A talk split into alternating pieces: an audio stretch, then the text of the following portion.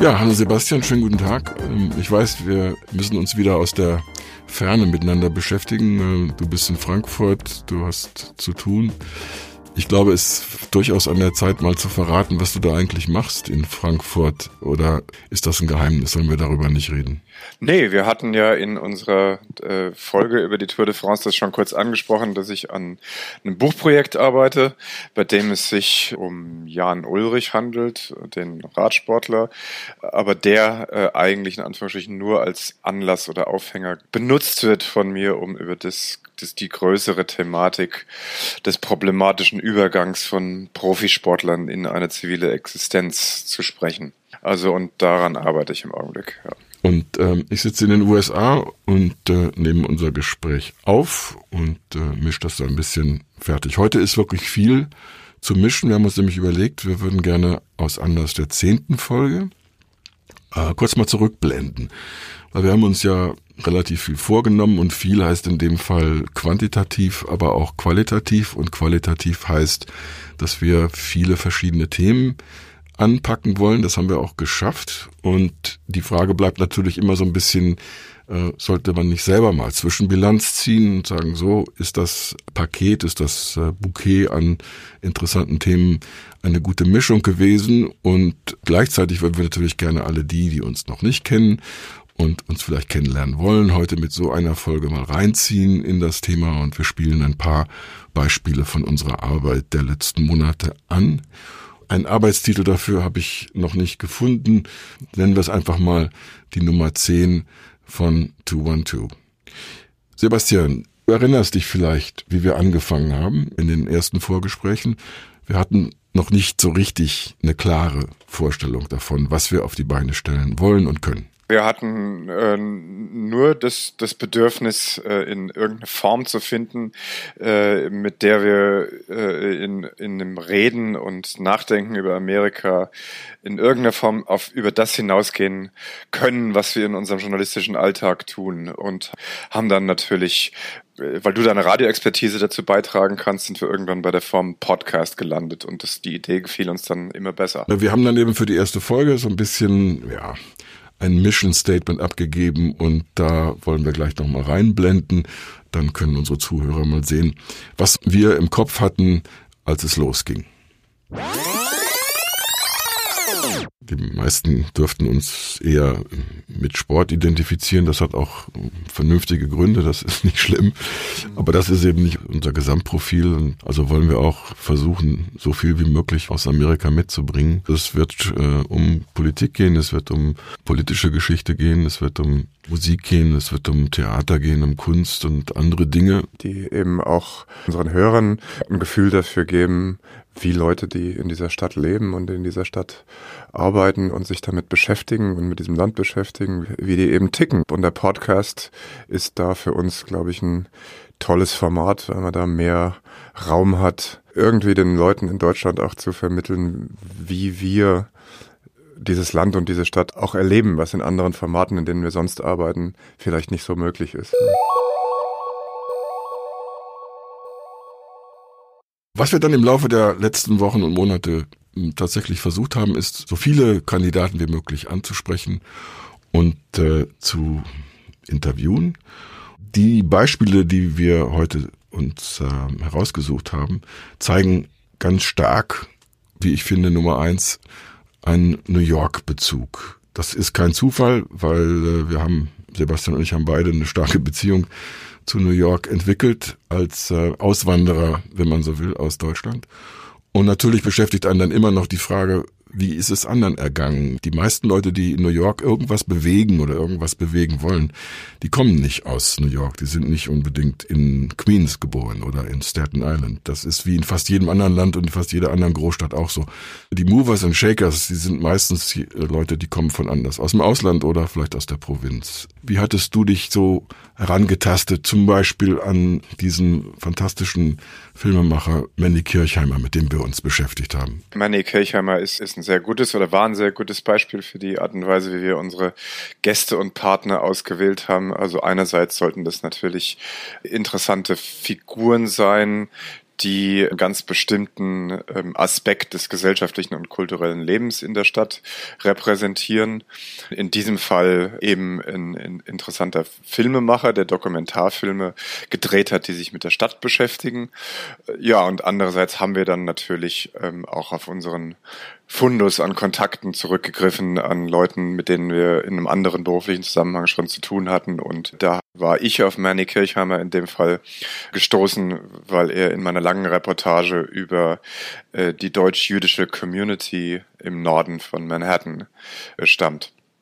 Wie Manny äh, nach äh, New York gekommen ist, das erzählte er uns natürlich selbst und hier ist ein kleiner Ausschnitt aus diesem Gespräch.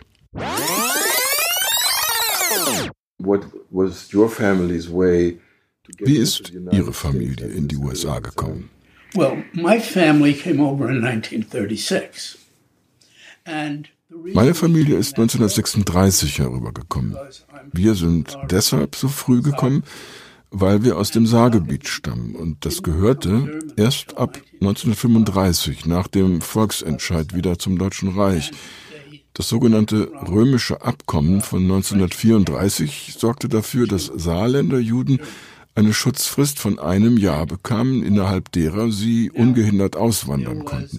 Wir sind im April 1936 ausgereist. Agreement. Some kind of treaty.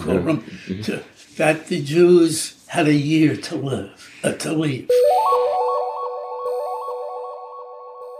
Etwas Ähnliches ist passiert, als es äh, um das Gespräch mit Gregor Hübner ging, einem herausragenden Jazzviolinisten, der ebenfalls aus äh, Deutschland stammt, wenn auch nicht durch Not nach New York getrieben wie Kirchheimer.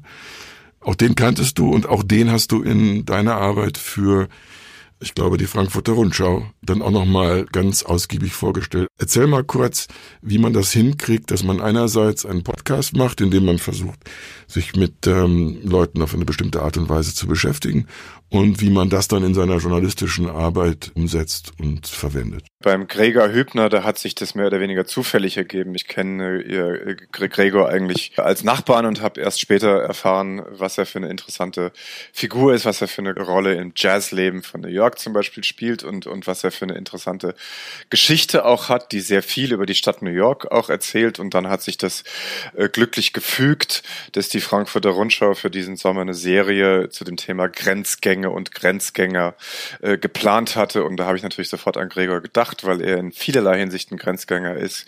Er vereint in sich äh, die Musikgenres von experimenteller neuer Musik und Jazz. Er wandelt zwischen Europa und Nordamerika und Südamerika und beschäftigt sich auch persönlich sehr stark mit dem Austausch äh, zwischen Kulturen und das äh, schlägt sich auch ganz stark in seinem Werk und in seiner Musik nieder. Insofern war er ein perfekter Kandidat für diese Serie. Ja, und deshalb sollte man sich das auch vielleicht komplett anhören. Hier nur ein kleiner Ausschnitt. Die Klärung der Frage, wie ist Gregor Hübner eigentlich nach New York gekommen? In der ersten Zeit äh, bin ich auch hierher gekommen, das fällt mir jetzt gerade wieder ein, auch über like, so ein Stipendium, um Sprache zu lernen. Ich bin, glaube ich, zweimal in diesem Sprachkurs gewesen und den Rest war ich in Jazzclubs, wo ich 17 war. Und da habe ich einfach alle gehört, die ich hören wollte. Und wo ich gespürt habe, die Namen? kommen ah, von McCoy Tyner bis Herbie Hancock, Al Foster, Miles Davis, die war, haben alle noch in den Clubs, Miles jetzt nicht mehr, aber die, die meisten haben einfach noch in den Clubs gespielt. Da gab es einen Club, der hieß das Bradleys. Das war nur Klavier und Bass oder Klavier, Bass, Schlagzeug. Das hatte immer um 10, um 12 und um 2 nachts ein Set. Und um 2 nachts war es so, dass alle anderen Musiker aus den anderen Clubs, weil die dann fertig waren mit dem Spielen, sind dort hingekommen und sind eingestiegen. Ich habe Freddie Hubbard gehört, wie er einsteigt bei Larry Willis und also es waren einfach die Sachen, die, wo, wo man wirklich gespürt hat, da, da kommt's her. Gregor Hübner war relativ jung, als er nach New York gekommen ist, ähm, Teenager. Eine Möglichkeit. Jemand wie unser nächster Gesprächspartner Wolfgang Wesener, ein Porträtfotograf mit äh, ganz erstaunlichen Credentials, der viele Prominente fotografiert hat, war die Ambition fast noch zugespitzter. Der hat sich weniger für die Stadt interessiert als vielmehr für eine ganz bestimmte Person. Und ähm, hier sagt er uns, wer das ist und wie das äh, dann funktioniert hat, erfahrt ihr in der Podcast-Folge mit Wolfgang Wesener. Ich hatte schon immer den Traum, nach New York zu gehen und das eigentliche Ziel war, Andy Warhol zu fotografieren. Das war, das war mein, mein, ja, my goal. Ich war sehr jung und das war mein, mein Idol. Der hat ja auch fotografiert und seine, seine Malerei fand ich ganz großartig. Und ich habe mir auch brav jeden Monat das Interview Magazine gekauft. Dafür musste man extra äh, in die Buchhandlung König nach Köln fahren und hoffen, dass es nicht schon ausverkauft war. Manchmal kam das auch erst zwei Wochen später. Also ich war, ich war ein riesen Wochel-Fan. Und das war, ich sagte, ich gehe nach New York und ich gehe nicht zurück, bevor ich nicht Andy fotografiert habe. Sebastian, du kanntest Wolfgang Wesener, unter anderem hast du mit ihm schon mal zusammengearbeitet. Das macht natürlich das äh, Aufeinanderzugehen etwas leichter. Ja, das ist richtig. Ich habe den Wolfgang auch wieder über eine private Verbindung kennengelernt und habe dann sein Werk kennengelernt. Ich glaube, das erste Projekt, an dem wir zusammengearbeitet haben, das war eine Reportage, die ich über das berühmte Künstlerhotel Chelsea Hotel gemacht habe. Und da war äh, Wolfgang natürlich der perfekte Kandidat, weil das Chelsea Hotel ja ein, ein, ein, ein Tummelplatz für prominente Figuren aus der New Yorker Kultur war über viele Jahrzehnte. Und das war eine sehr ergiebige Zusammenarbeit, die sehr viel Spaß gemacht haben und wir sind dann eben irgendwann auch Freunde geworden. Manchmal ist es viel einfacher und viel schlechter. Das nächste Beispiel, 50 Jahre Stonewall Riots war der Ausgangspunkt für die Überlegung, sollten wir nicht mal etwas machen darüber, wie die schwule Kultur in New York nicht nur entstanden ist und auch ähm, sehr unter ähm, Druck stand, vor allen Dingen in den Jahren der, ähm, der AIDS-Krise, in der unglaublich viele schwule Männer gestorben sind. In dem Fall ist das also ganz normale journalistische Arbeit. Man überlegt, wer kommt für so ein Thema in Frage und in diesem Fall hat äh, Sebastian vorgespurt und wir konnten dann diesen Mann in Manhattan in der Christopher Street vor dem Stonewall in interviewen. Wie äh, hast du das angeschoben, Sebastian? Jay Blotcher, das kam ähm, wieder über eine private Verbindung, muss ich sagen, und zwar über einen Studienkollegen von mir, mit dem ich zusammen 1988 nach New York gekommen bin der selbst äh, schwul ist und in der schwulen Szene von, von New York sehr gut äh, verdrahtet war und der seinerzeit zusammen mit Jay Blotcher in, äh, bei ACT UP gearbeitet hat und da politisch aktiv war. Und der hatte mir empfohlen, unbedingt mich mit Jay in Verbindung zu setzen, wenn es um dieses Thema ging. Ja, und dann haben wir uns getroffen. Leider hat es geregnet und wir waren draußen, sind ein bisschen nass geworden. Aber wir hatten ein sehr ergiebiges Gespräch. Hier ist ein kleiner Ausschnitt, der erzählt, wie Jay nach New York gekommen ist. So when you came in 1982, what moment was that? that was Beschreiben Sie uns doch kurz den kulturellen Augenblick, als Sie 1982 nach New York kamen. Oh, Die AIDS-Krise hatte doch damals noch nicht voll durchgeschlagen. Symbol of the pre the pre-AIDS crisis culture. I, I happen to be I happen to find myself in the midst of several hot point moments in the community. Working at the New York Native and Christopher Street Magazine was my finishing school. I learned so much about the community by reporting on it.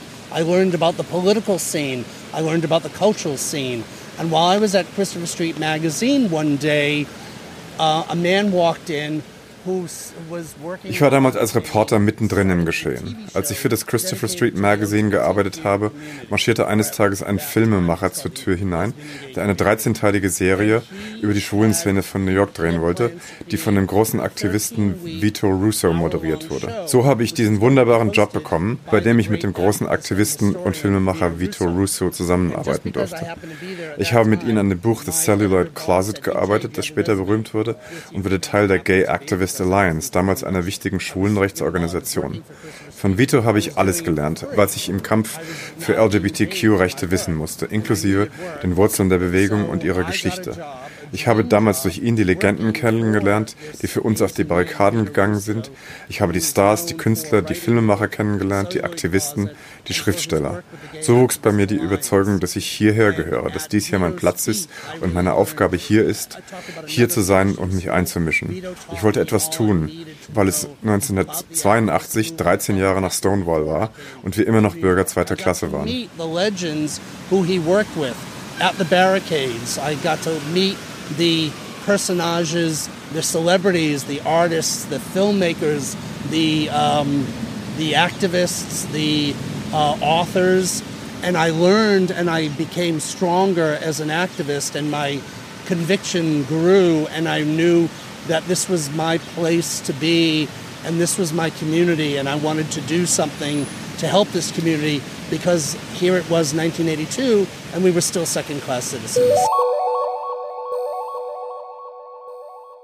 Jay ist ein Beispiel dafür, dass eben New York ein Magnet ist für Amerikaner. Jay kam aus einem Vorort von Boston, wenn ich mich richtig erinnere, und hat dann in Kalifornien studiert. Äh, Jeremiah auch, aber Jay kam auch aus Boston. Jeremiah kam, glaube ich, aus einer Kleinstadt in Massachusetts, noch weiter weg von Boston. Und er wollte uns nicht sagen, wie die heißt. und er wollte uns nicht sagen, wie die heißt, ja. genau. Also Jeremiah ist übrigens Jeremiah Moss. Das war wieder ein anderes Beispiel dafür, wo wir uns mit New York und mit den Gedanken, die sich Leute über New York machen, beschäftigt haben. Und Jeremiah Moss, das ist übrigens ein Pseudonym, erfolgreich als äh, Blogger und als Buchautor. Und sein Buch heißt Vanishing New York, also die Beschwerde darüber, was in New York ständig untergepflügt wird und umgebaut wird und warum es eben passiert und welche Einflüsse wir äh, aus der Wirtschaft und vor allen Dingen auch aus der Politik hier in New York haben, die an den äh, stadtplanerischen Hebeln äh, dreht, um ja eine Idee von New York äh, umzusetzen. New York lebt ja eigentlich nicht davon, wie Leute hier von oben herunter etwas gestalten wollen, sondern lebt davon von der ganz äh, anarchischen Energie der Leute, die nach New York kommen und hier irgendwas ausrichten wollen da hat Sebastian wieder so das kleine, ja, das kleine Besteck gehabt, um zu sagen, okay, da kenne ich jemanden, da weiß ich jemanden äh, und hat ihn gefragt, ob er mitmacht. Ich hatte ihn schon mehrfach interviewt in der Vergangenheit, weil das natürlich auch ein Thema ist, was, was mir persönlich auch ganz wichtig ist und mich sehr beschäftigt. The title of your blog, as well as of your book, is "Vanishing New York and How a Great City Lost Its, lost its Soul." Der Titel Ihres Blogs und Ihres Buches ist "Das Verschwinden in New York, wie eine große Stadt ihre Seele verloren hat." Wann haben Sie angefangen, diesen Verlust zu spüren? Did your first experience with, of coming here start with a disappointment, or was it a gradual process? A little, a little of both. I think you know. Again, I came in 1993. Wie schon gesagt, ich bin in den 90er Jahren hierher gekommen und die 90er Jahre waren wirklich das letzte Aufbäumen der Seele von New York. Es gab damals eine Rezession und das hat sicher dazu beigetragen, dass die Stadt noch halbwegs bezahlbar war. Uh, but you know, going going to the places, you know, where the ein wichtiger Grund für mich als Dichter hierher zu kommen waren allerdings die Beat-Poeten, die New York School mit Dichtern wie Frank O'Hara. Diese Subkultur war damals schon verschwunden, aber im East Village gab es immer noch eine sehr lebendige kreative Kultur. Das East Village ist seit mehr als 100 Jahren ein Biotop der Sub- und Gegenkultur. Und dieser Geist war durchaus noch lebendig. Aber nach dem 11. September und der Wahl von Michael Bloomberg zum Bürgermeister war ein ganz dramatischer Wandel in der Stadt spürbar. Is when I really started to notice this massive change. When I say after 9/11, that's also after Mike Bloomberg became the mayor. And those two things, the city was already changing in this particular kind of direction, but Mayor Bloomberg and 9/11 really, really sort of pushed it over the edge. Um, and that's where I, I mark uh, the moment when the city really turned in a big way.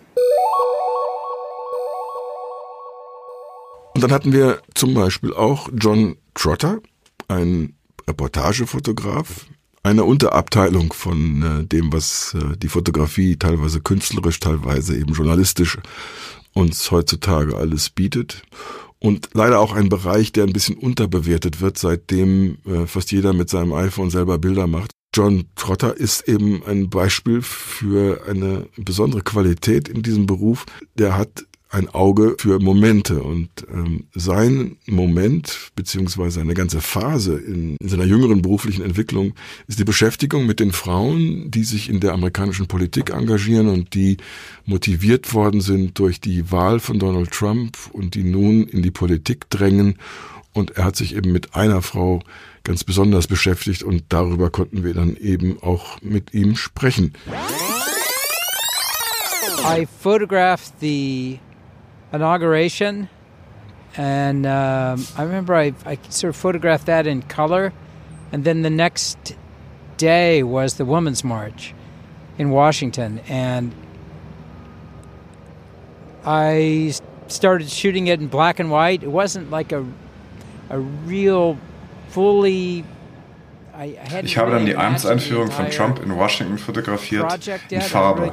Am nächsten Tag war dann der Women's March in Washington. Ich wusste nicht genau, wo das Projekt hingeht und habe schwarz-weiß geschossen. Seitdem fotografiere ich praktisch jede Woche Proteste, Märsche, Auseinandersetzungen mit der Polizei, Verhaftungen. Early on, there were two or three things a week I could photograph, especially in New York City and Washington, which is where I've done most of it. Bei der Widerstandsbewegung in den USA war es von Anfang an sehr auffällig, dass sie von Frauen angeführt wurde. Ich habe mich deshalb dazu entschlossen, Frauen zu fotografieren, die sich zum ersten Mal in ihrem Leben für politische Ämter aufstellen lassen und gegen zentristische demokratische Männer antreten. Wie es sich fügte, war die erste Person, die ich gefunden habe, Alexandra Ocasio-Cortez. The first person I found, Lamar actually posted something on Facebook. Hey, my friend Alexandria Ocasio Cortez is running for Congress. Supposed to run for office. I wasn't born to a wealthy or powerful family. Mother from Puerto Rico, dad from the South Bronx. I was born in a place where your zip code determines your destiny. My name is Alexandria Ocasio Cortez. Met her, she was bartending. She's really brilliant. Mein alter Freund Lamar, auch ein Journalist, kannte sie und hat etwas auf Facebook gepostet. Ich habe mich dann mit ihr ein wenig beschäftigt und sofort gedacht, oh Mann, das ist genau das, wonach ich gesucht habe. Also habe ich mich zu einem Treffen in Queens aufgemacht, in einem kleinen Apartment, wo sie sich mit WLAN getroffen hat. She started talking. That a Democrat who takes corporate money, profits off foreclosure, doesn't live here, doesn't send his kids to our schools, doesn't drink our water or breathe our air, cannot possibly represent us. I remember just seeing all these faces gathered around this woman, and she was so wonderfully articulated. And I was telling myself, you know, having to sort of will myself, don't, you can't grab your camera, don't grab your camera and start taking pictures. No one knows, even knows who you are. You just walked in off the street. So you didn't? no, I didn't. You know, I mean, I if I had had just five minutes before. But I didn't. It just didn't work out that a way. New York for the many is possible. It's time for one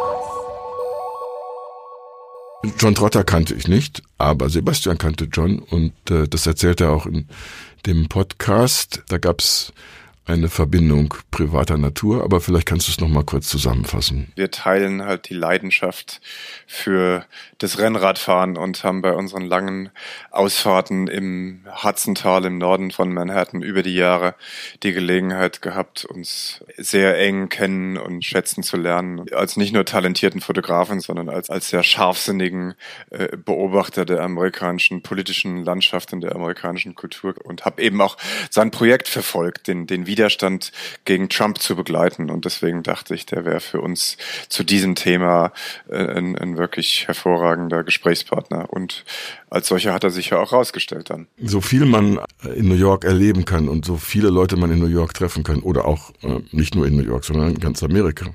Man kommt gerade in diesen Zeiten nicht um das Thema Politik herum. Also haben wir uns natürlich auch gefragt, wie kann man das einfangen und wie kann man das äh, darstellen. Das Interview ist manchmal nicht ganz die ideale Form, um politische, gesellschaftliche Verhältnisse abzubilden. Aber wenn man jemanden äh, fragt, der äh, aus ein Talent hat, äh, Dinge, die abstrakt und kompliziert sind, auf eine kurze Formel zu bringen, dann kann man auch in einem solchen Gespräch unheimlich gute Resultate erzielen. Und das ist uns gelungen mit einer Frau, die wir einfach mal über Twitter und äh, über E-Mail angemorst haben.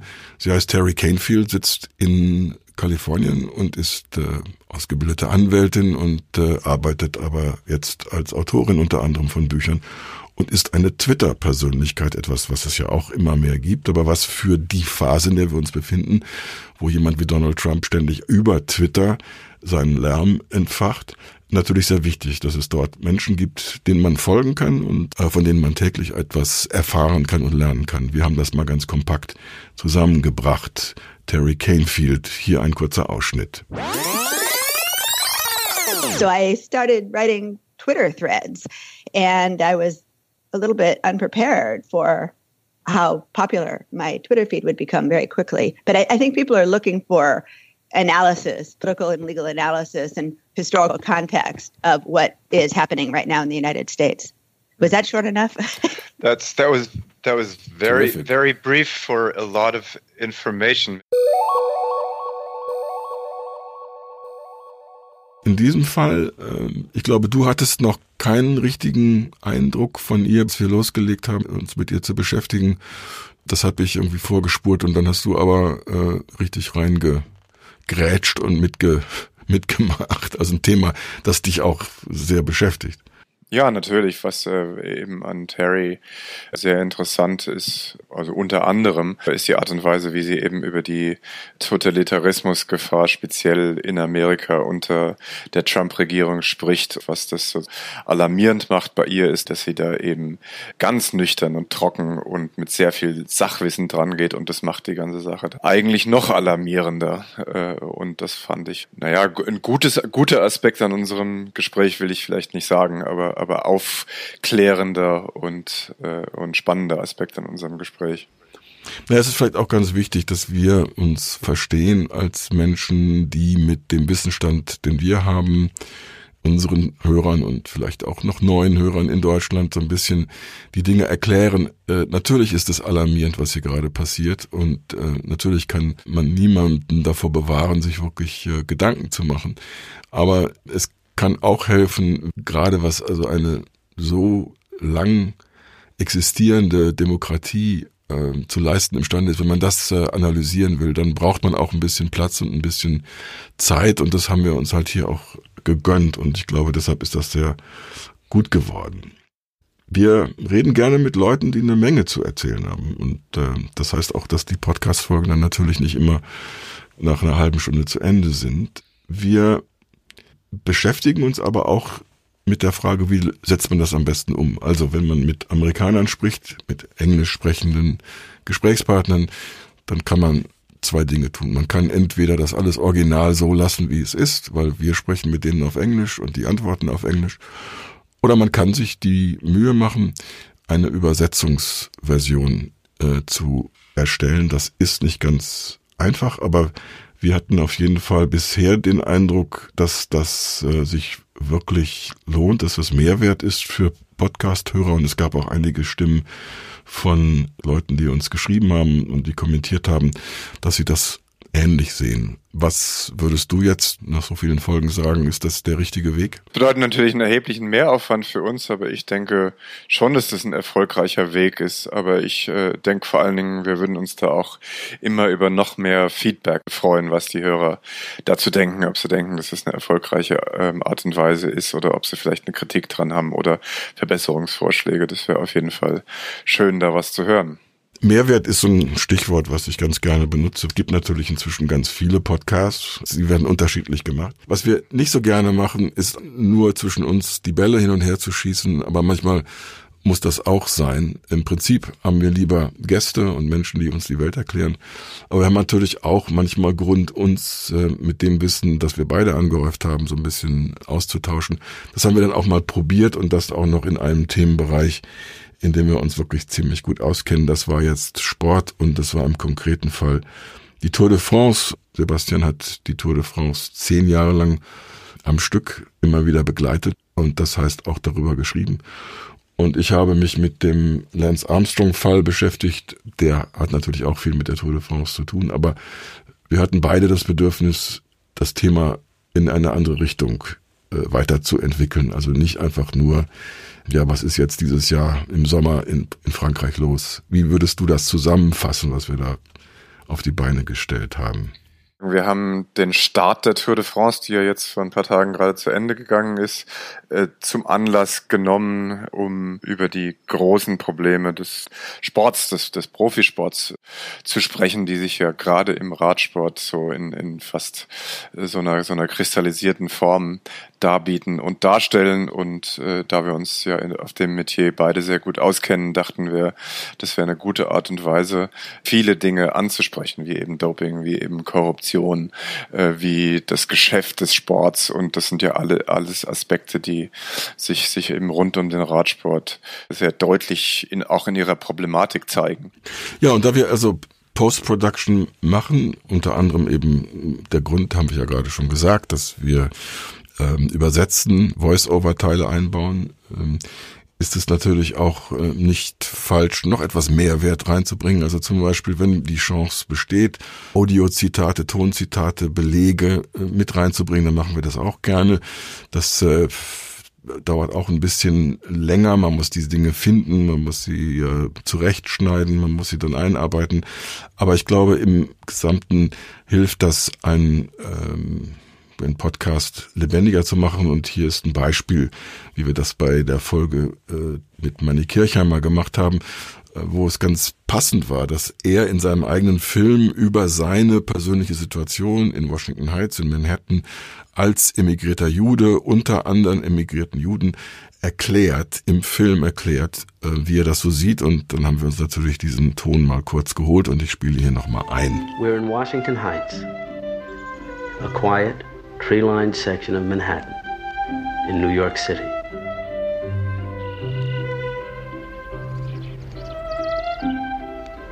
Here, beside the George Washington Bridge, the air is good, and Fort Tryon Park stands watch over the Hudson River. So much like the Rhine.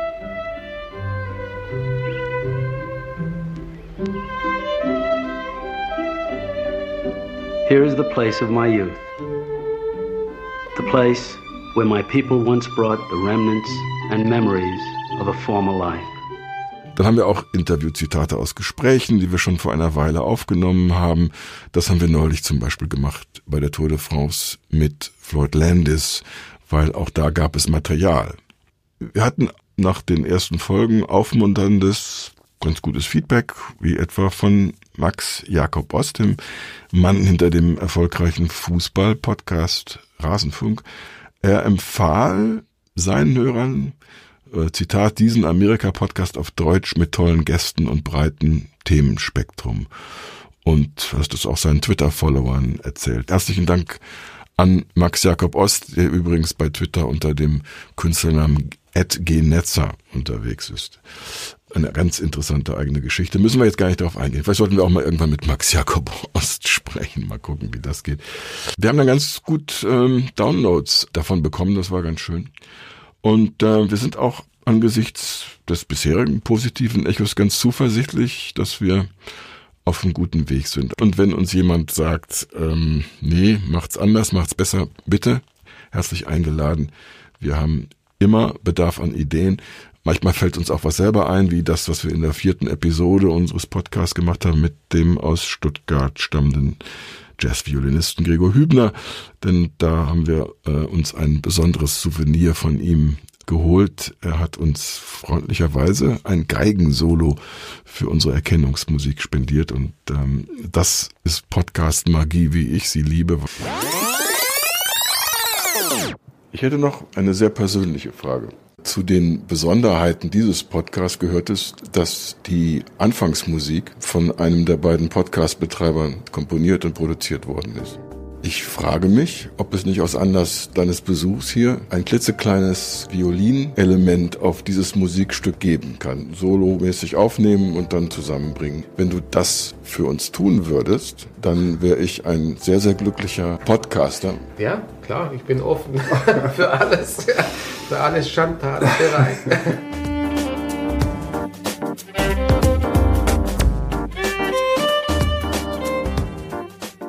Solche Souvenirs werden uns hoffentlich auch noch andere musikalisch begabte Gäste bescheren. Mal gucken.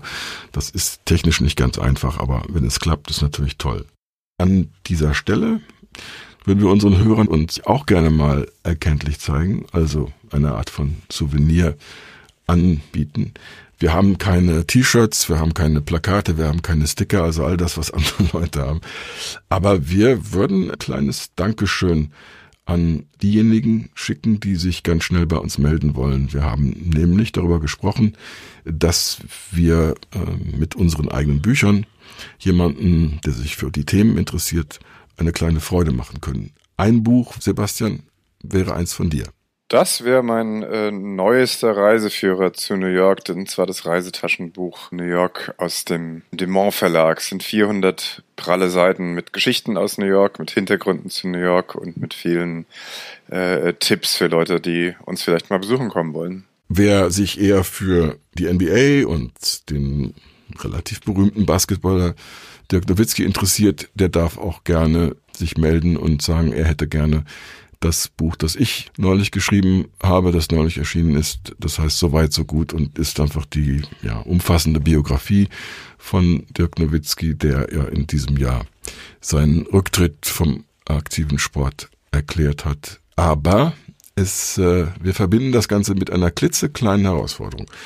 Denn wir geben ein Buch von Sebastian, ein Buch von mir an die Menschen, die in der Lage sind, eine kleine Quizfrage korrekt zu beantworten. Und die Frage lautet, wir benutzen als Titel für unseren Podcast eine Zahl 212 und diejenigen, die wissen, was das mit dieser Zahl auf sich hat, die uns das schreiben wollen, über Twitter, über E-Mail, über Kommentare bei unserem Podcast, Hoster bei Podigy, die kommen in den Topf und die können uns sagen, welches der beiden Bücher sie haben möchten und dann schicken wir denen das als Preis, weil wer sich so viel Mühe macht und uns mit so viel äh, Zuneigung äh, und Interesse begegnet, der sollte sich beschenken lassen dürfen.